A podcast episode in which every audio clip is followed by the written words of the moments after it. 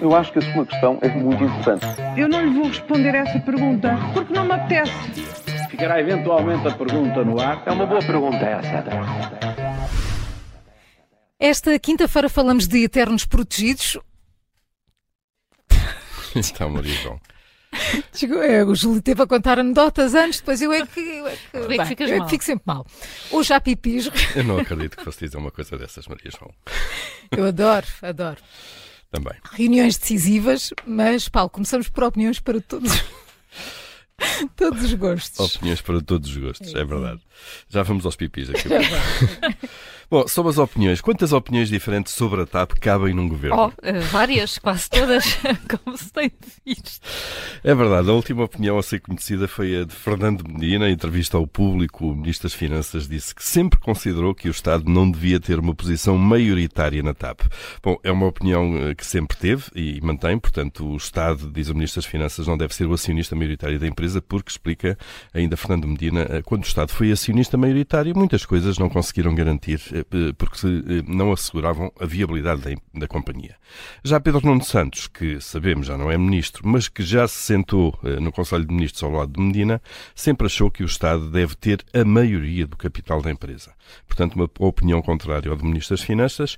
E no meio disto tudo, António Costa. Bom, o Primeiro-Ministro eh, faz a síntese perfeita entre eh, estas opiniões contrárias. Já defendeu uma TAP parcialmente pública, já defendeu uma TAP totalmente pública e agora vai a caminho de defender uma TAP que pode vir a ser totalmente privada. Portanto, por aqui se vê António Costa tem sempre uma opinião para todas as ocasiões.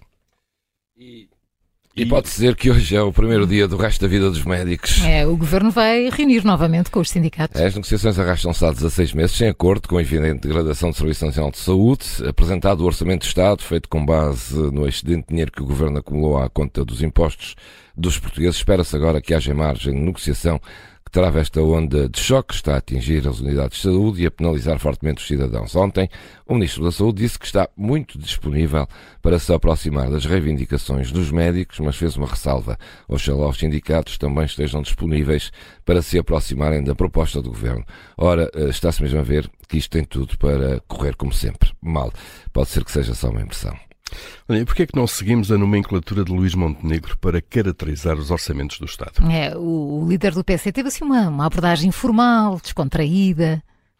É verdade, cá chegamos então aos pipis, não é? E, e, e, de facto essa abordagem formal e descontraída aplaude-se. A política e a governação não têm que ser coisas chatas e sempre com aquele ar grave de quem engoliu um garfo, não é?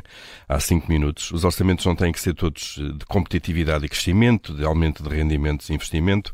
Não têm que ser da defesa do emprego e da economia e do reforço dos, dos serviços públicos. São sempre estas as, as etiquetas que os governos colocam.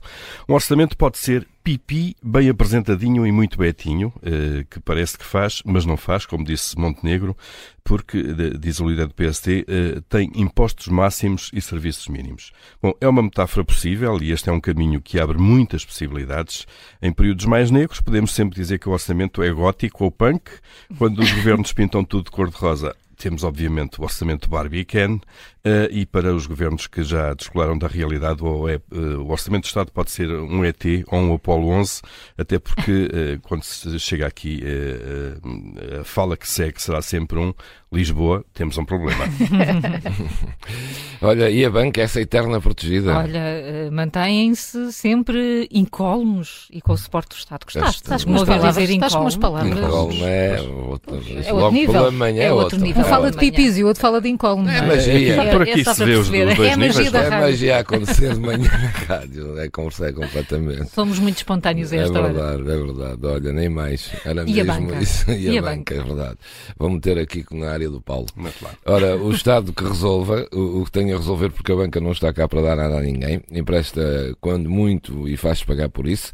A portaria para as famílias poderem fixar prestações durante dois anos está aprovada, mas só a partir de novembro é que entra em vigor, sabendo-se que neste mês de outubro ainda vai haver um considerável aumento em função do aumento das taxas de juros, mas esta boa vontade não afeta minimamente a banca, ou seja, pode fixar as prestações, um pouco abaixo até do que se paga atualmente, durante dois anos, mas no fim desse período os juros que não foram pagos ficam a aguardar o momento próprio para serem liquidados.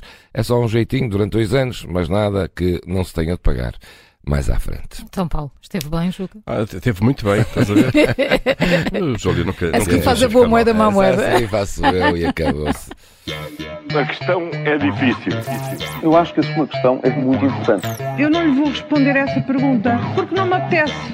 Ficará eventualmente a pergunta no ar. É uma boa pergunta essa.